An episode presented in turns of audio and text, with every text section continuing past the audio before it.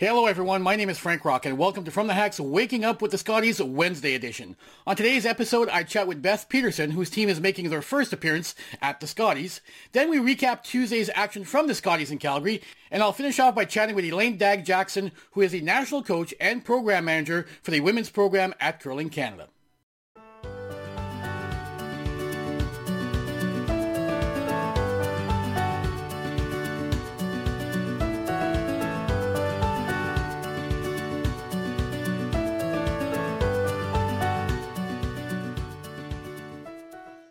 My first guest today is Beth Peterson, who is skipping at her first Scotties this year as wildcard team number three. Beth and I discuss her week so far, we discuss skipping at the Scotties while pregnant, and we look ahead to the remainder of the week for her and her team. Beth, as I've been asking each of my guests on the Waking Up with the Scotties series, what is your go-to beverage to get your day started in the morning? Just a nice black coffee. Yeah, pretty simple. Uh, my parents always drink their coffee black, so I have always drank my coffee black. So um, Unfortunately, the coffee in the hotel is not ideal. Um, but we have been ordering in from Starbucks, and one of our teammates brought an espresso machine, so that's what we've been utilizing. Now, a lot has been made this week about Rachel Homan curling while eight months pregnant. What many people may not realize is that you're also expecting, although you're not nearly as far along in your pregnancy as Rachel. I'd be remiss if I didn't ask you how you're doing. Yeah, I'm actually feeling really good. Um, I've been pleasantly surprised with how I'm feeling so far. Um, I am starting to notice a little bit kind of as the day goes on, getting a little bigger. So um, kind of as the length of the game goes on and the time of day, um, I'm noticing it a little bit more in my slide, but it's not too much of a bothersome. I feel like I'm feeling well and still playing well enough. Um, so yeah, I've been pretty happy so far. If you're seeing slight changes from day to day, uh, Beth, I'm wondering if it has forced you to adjust your delivery a little during the week. Yeah. yeah, I mean, I'm obviously keeping an eye on it, but uh, obviously there's much I can do. Um, I'm pretty low in my slide, and it doesn't seem to be affecting it too much. And I mean, I've had I've had some rough shots, but I'm going to chalk that up to uh, lack of play this year instead of the pregnancy. Now, when we spoke before the Scotties, you mentioned that one of the concerns you had going into the Scotties is how long it would take for your team to shake off the rust relative to the other teams in the field. How has it felt so far this week, and do you feel the rust is mostly gone by now? Yeah, I think we've improved with each game, um, probably with the exception of the Nova Scotia game, unfortunately. Um, I actually felt really comfortable in the beginning. Um, I would say little to no rest. Um, the percentages don't always show exactly what's going on, and same with the scoreboard. And I felt like I really had a handle on it um, the first three games or so, um, and then unfortunately did not. Our team as a whole didn't really have a great game against Nova Scotia, um, and it was just kind of one of those games. But yeah, you know, I was quite shocked to see how comfortable I was immediately. Um, I mean, we got two practices in here, and then a game, a good game against Yukon, and I feel like I've been really comfortable with it. Um, maybe a little bit more rest on the on the line calling and the ice reading, I would say, as opposed to the throwing and shot making. Your team has come up in conversations I've had with people both inside and outside the bubble this week, and the consensus seems to be that your team has deserved a better fate than your two and three record right now as we speak. Do you also feel like your record does not reflect the way you've been playing so far?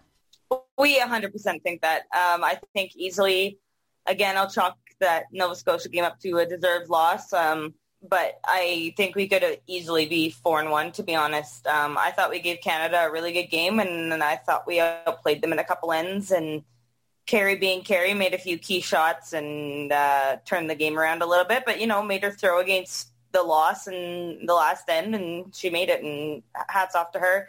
And same with our Homan game. You know, it it looked you look just look at the scoreboard, it looks like they kind of killed us, but that's not really the the story of what happened. We had a really good game against them, and it just didn't come our way. So yeah, we're really happy with our play. Obviously, we would be more ecstatic to be four and one, but um, we're just taking each game day by day, and we know we've been in every game, so we're just going to continue with that. And I think we kind of have our fate in our own hands to get to the championship pool, and then it is everything else from there that will take it if we get into the championship pool game by game and see what happens. Now, when we spoke a few weeks ago, you mentioned that your team wore their emotions on your sleeves and that you smile a lot, but you also don't hide your frustrations. I'm just wondering if you feel like you've been able to smile a little more than frown so far this week. Uh, yeah, shockingly. Our sports psych thought I was lying. He said that I've been uh, pretty content. He thought I was lying about how angry I get, but you know, I think that just I think that show that we haven't again we haven't been playing well. It's just the results aren't kind of coming the way we wanted, but.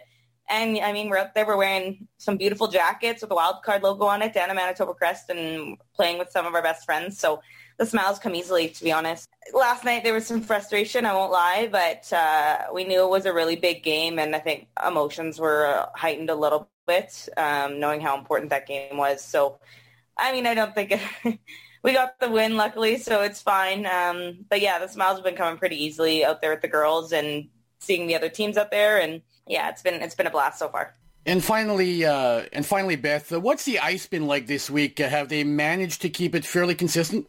It was a huge adjustment from our practices to the first game. It was black and white different, pretty much. So um, that was a big adjustment, which is why I think all percentages in that first draw weren't ideal.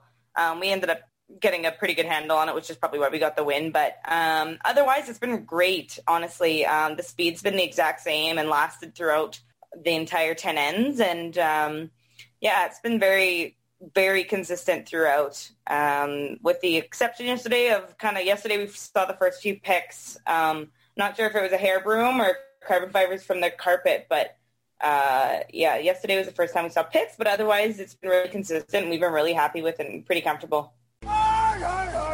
It was a record-breaking day at the 2021 Scotties. In Draw 10, Jennifer Jones and Team Manitoba defeated Newfoundland and Labrador by a score of 6 to 5. It was the 153rd career win for Jennifer Jones at the Scotties, breaking the record of six-time Scotties champion Colleen Jones of Nova Scotia. After the record-breaking win, Jones reflected on why that record is important to her it it definitely means something to me and um, as, as, you kind of approach the end of your career you just just to be remembered for for doing something that you love is pretty remarkable. And my kids, my kids do look at it. There's a book with my name in it with some records and they're all, they're very proud of me. So I, I hope if anything, it just shows them that if you work hard, that dreams are possible. And I just want them to have the best possible life. And if this can have any impact on that, then it's absolutely incredible. And I'm really, really proud to be on the ice with these girls today. I, I forgot that we were going to set the record today. So it was kind of cool when the, the, the sign went up. In other Draw 10 action, Team New Brunswick got into the win column for the first time, defeating Saskatchewan by scoring two points in the 10th for a 7-6 victory, while Quebec moved to 4-1 despite struggling late in a 7-5 win over Nunavut. And finally in Draw 10, BC got their second consecutive win and moved to 2 and 3 with a 7-5 win over wildcard team Fleury. After the game, BC skip Corryn Brown reflected on the importance of a hit and cross-house roll she made early in the game that froze to a Team Fleury rock, keeping her team from giving up a big score yeah, I think that was probably the, the, best shot I made of the game. I think that really saved us. Uh, we were looking at giving up three, maybe four, depending if I if I missed that. So yeah, that, that's definitely saved us. Um, yeah, uh, obviously the triple looks really nice, but I think something as precise as that is probably what uh, won us this game. Draw 11 saw two teams remain unbeaten, starting with Team Homan of Ontario, who defeated Northern Ontario by a score of 10 to 3. After the game, Rachel Homan spoke about how her team, and all the teams for that matter, are starting to battle a little fatigue. Um, I think coming into this, everyone's worried about fatigue. uh, we haven't had any long events to, to train and prepare for, and obviously we can't train the same way that we normally would. Um, so I think that's on everyone's mind, and um, yeah, it, schedule is what it is, and um, we've prepared as much as we can to to be uh, as refreshed and as uh, energetic at the end of the week as we can be. Team Canada also remained unbeaten at 5-0, defeating Nova Scotia by a score of 8-3. After the game, Val Sweeting also spoke about fatigue and about how she tried to prepare for the physical toll of the Scotties at a time where it was more difficult to prepare than in any other season. Yeah, I'm feeling really well. Um, that was a good thing about the downtime. We all had a lot of time to get in really good shape and uh, just trying to make the most of it out there. The good thing about Heather being uh, close to me is that we did, there was a few days where I was able to train before coming here. So I did do a lot of sweeping for her, um, mostly just cleaning because she still just nails that button. Oh man but yeah, no, it's good. So I've definitely, that was one of the biggest concerns was injury coming in. But uh, yeah, just trying to stay on top of it because the schedule does get a little more hectic um, if we make it through to the championship round. So just resting and doing what we can, but otherwise feeling really good out there right now. Also in draw 11, wildcard team Peterson even the record at 3 and 3 with a 5 to 4 win over wildcard team Zacharias, while Team Alberta avoided a third straight loss and improved their record to 4 and 2 with an 8 to 3 win over the Northwest Territories. After the game, Kate Cameron and Laura Walker were asked if they were relieved to get that fourth win as the Scotties was starting to resemble last year's event where the team had also won their first three games before losing their final four round-robin games to miss the championship pool. You know, we were just looking at our play right now. There's room, there was room for improvement after yesterday, and that's kind of where the focus was last night and what we wanted to bring in today. I don't think we necessarily were you know dwelling on the past or putting that in the back of our mind. I think we just we just wanted to play better today. Yeah, I mean, um, I like I said, like she said, we have room for improvement. This is a lot of a different feeling. We this was our we, have basically a new teammate. This this was our sixth game together as a team and our sixth game together in a year. So expecting too much of ourselves early, I, I think was not the right thing to do. And I think we uh, just wanted to get better with every game, and uh, we didn't put any emphasis on the outcome. We just knew if we did the right things and followed the process, the wins were going to come. And uh, yes, it feels good to get that fourth win. It's, it's so elusive that everyone keeps talking about, but um, I, I really felt like it was coming anyways. In draw 12 on Tuesday evening, Team BC almost threw a shutout, defeating Newfoundland and Labrador by a score of 10 to 1. And after the game, Corryn Brown discussed how the team had learned from their experience reaching the championship pool at last year's Scotties yeah, we were a few shots here and there away from making that championship or the the championship weekend um, last year. So we really kind of have the hunger to, to get back there. So we know uh, what we need to do in order to get there now. Um, and our backs are up against the wall a little bit, but we know uh, we know what's going to take to to go kind of run the table the uh, way out.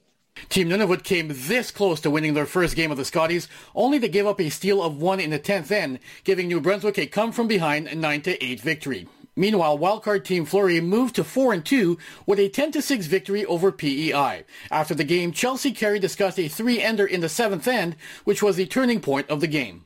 We were actually in huge trouble, to be honest. Um, we got a bit of a miscue out of Suzanne, and we weren't sure if the double would go. We initially thought it would jam, and then we looked at it again, and we thought, well, it might go, and we might get two, maybe three. And uh, I'd thrown a couple doubles that we really liked the way I threw them, and we weren't getting the results. So finally, we got the broom in the right place and, and managed to make it, which was great. Team Fleury have been wearing purple ribbons this week, and third Selena Njegovan explained why they were doing so. They're for uh, Tracy's daughter Nina, who has a rare form of epilepsy. Uh, so we thought we would wear the ribbons to show support uh, for Tracy and Nina back home. We've been texting with her. She's been watching the games and she's been so supportive. We miss her like crazy, but um, like we said, family comes first, and we're hoping that Nina's starting to feel better. And finally, on Tuesday evening, Team Saskatchewan defeated Quebec by a score of 9 to 6. After the game, Saskatchewan skip Sherry Anderson was asked if Quebec's aggressive nature may have cost them the game. Yeah, well, I think it might have hurt them in nine because um, myself, I think I would have peeled with the situation the way it was tied up with the hammer. If you if you give up a steal, it's not the end of the world. But to leave the rock when they tried to come around and tap ours back lately, it could still get real messy. You know, there was enough rocks to come, so I would have been peeling. But I mean, she called a pretty good game. Otherwise, um, pretty aggressive, and they put their rocks in good spots. So kudos to them. I mean, they played really well. My final guest today is Elaine Dagg-Jackson, National Coach and Program Manager of the Women's Program at Curling Canada. We discuss this year's Scotties, the state of women's curling in Canada, and we also touch on the 2021 Women's Worlds that were cancelled a few weeks ago. Elaine, my first question to all of my guests on the uh, Waking Up with the Scotties uh, episodes is, what's your go-to beverage in the morning to get yourself off to a good start to your day? Well, my beverage of choice is always the same every day. It's uh, two or three cups of Starbucks French roast, which I brew myself in my room with all of the things that I brought along a perfect cup. One of the more difficult things about the pandemic for many curlers this season, Elaine, has been the big gap that was created in their lives basically by the lack of curling. It has been a very difficult uh, adaptation for many. A lot of the top tier curlers have struggled with that throughout the season. As someone who spends a good chunk of the year following these teams from event to event, how did you go about filling the gap that I'm sure the cancellation of much of the season created in your own life? Well, that's just a super interesting question because that's uh, you know, what we thought about a lot as this whole thing was unfolding. But as we look back at what we've been able to accomplish in the months when we haven't been able to get into a personal training situation, it's really been quite astounding how we've kind of pivoted to do uh, other things. And uh, I have to tell you, I've never had so many uh, one-on-one or team meetings with my various national teams over the course of a season as this season. And I can say that uh, with respect to my colleagues who I work alongside, Renee Sonnenberg and uh, other coaches that work with me, we have spent uh, a lot more time uh, speaking directly with the athletes um, than would have if we were at the competition when they're all busy. They're they're playing, they're eating, they're resting.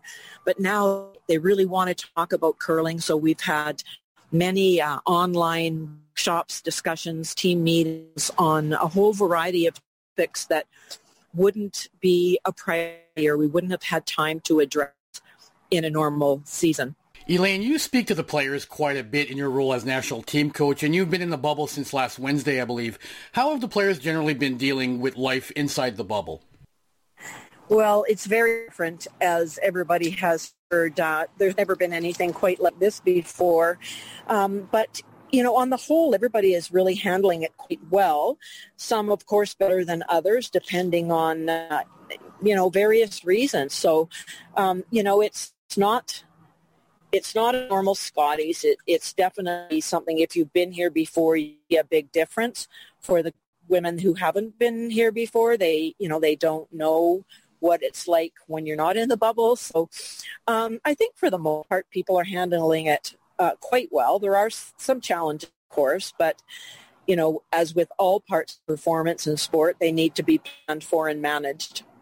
Now, the players I spoke to before the Scotties expected to be rusty at the start of the week, and there were certainly a few early misses that you would not see usually at a Scotties uh, in regular years. Uh, you've been able to see all the games live, Elaine, uh, on site there. Are you getting a sense that the teams have now mostly gotten rid of that early rust? I think we are seeing that. Uh, I think it's it's early in the competition that not quite there yet. Like honestly, the shot making and the tactics are excellent. Like I think better, quite a bit better than we might have expected. Um, you know, there's been some fantastic finesse shots made early in the tournament, but I'm not sure if the confidence in the ability to play that game is there. You know, the shot making's there, the, the skills are there, the sweeping judgment is there, the line calling. You know, a couple of little um, adjustments needed there, but I, I, think it's more the confidence of, of um, the repeated games that's built over this tournament, and it's bit early for that. Elaine, how much did the cancellation of so many events this season and the resulting change in routines impact players as they prepare themselves for the important 2021-2022 season? I mean, typically the top teams reverse engineer their Olympic cycles with key milestones each season. I, am assuming that one of the blessings in disguise of, of this season is that all the players are much fresher and healthier than he would otherwise be at this point late in the third season of a cycle. But I'm I'm also thinking that players will now have to adjust mentally, switch their plans around a little bit and their routines, which is not always easy for high level athletes. Well, you've addressed uh, all sorts of key components of how to orchestrate the, you know, the science of performance and you know, we're used to seeing it unfold in a certain way with yearly training plan, with planned uh, training and competition. And uh, as you know, as everybody knows, that curling is very competition heavy as opposed to training heavy. so that uh, has has been a real change where you you take that whole chunk of competition out of the season and you replace something else that you're going to hope is going to prepare you in a similar manner. Well, it's never going to be the same, but it can be different and still successful. So, um, you know, it's uh, I guess it's another blessing in disguise is that uh, coaching and science experts have been able to get involved and help design programs that are going to accelerate the training programs, accelerate the building up of the other skills to make those performances stronger, such as physical skills to prevent injury, um, to be able to, you know, sweep more effectively than you could season through training. You know, there's all sorts of components that can be done during this time when there's no competition, but it's a matter of um, engaging the athletes and making sure they're involved in their choices. Uh, they're doing what they feel is imp- is important. You know, providing the analytics and the um, evidence to demonstrate of why these things are important to their personal and team performance, and then uh, you know designing a program that will support that. The final component is having the belief and the confidence that your plan is going to work. If the performance of the young teams at the Scotties this week is any indication, Elaine, the future of women's curling in Canada is in good hands. That said, there are many that have long been concerned about the lack of top-end depth in Canadian women's curling compared to the men's side. Is that an ongoing concern at the Curling Canada level as well? Yeah, well, I mean, for sure, we would like all of the top teams to be Canadian teams, um, but you know that's really never been the case in women's curling. Um, we've never had that kind of a position where we were, you know, destined in every world and Olympic championship in women's curling. So, so that's just a given. So what we want to do is create an environment in Canada where those that can make their way to the top of those world rankings are really, really good. You know, there, there's denying there are other uh, excellent world-class teams in the world other than Canada. You know, the, the, the days of Canada thinking that they're going to be dominating everything, uh, it's just not accurate. Um, so, you know, we're okay with uh, where we are.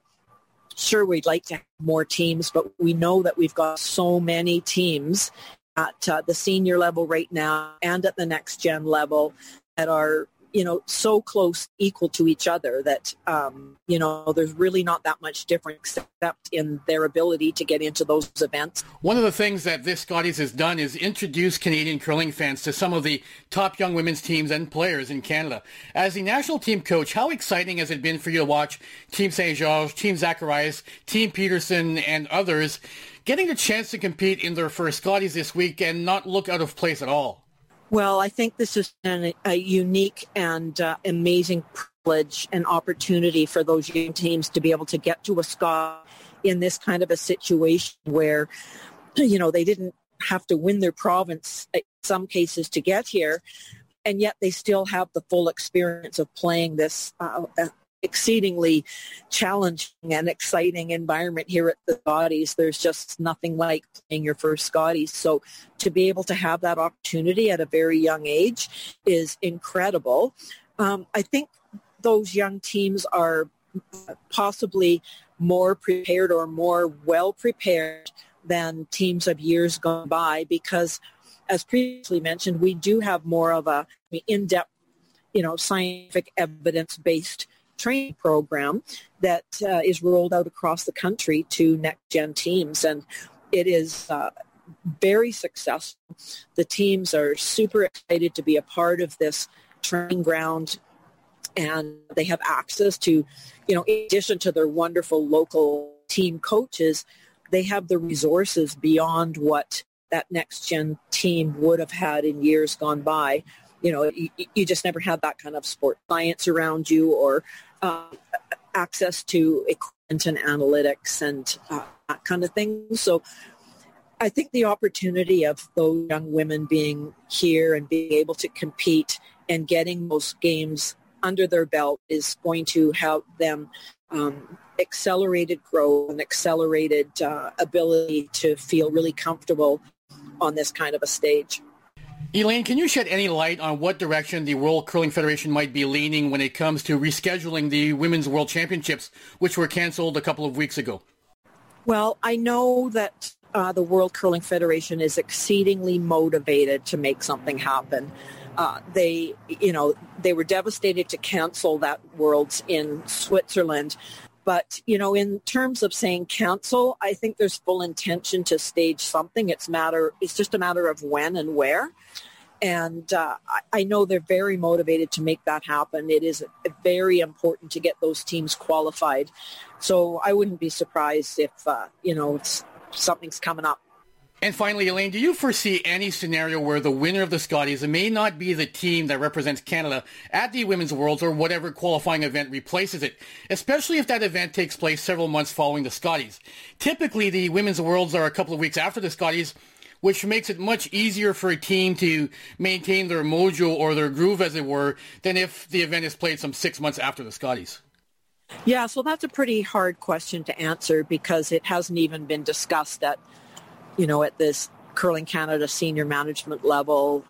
Um, of course, we're always having conversations at the high performance um, circle of all the different things that are possible, but that is one that hasn't been discussed or it's certainly not in a detailed manner. So um, I don't think uh, that I can really answer that question or give you anything.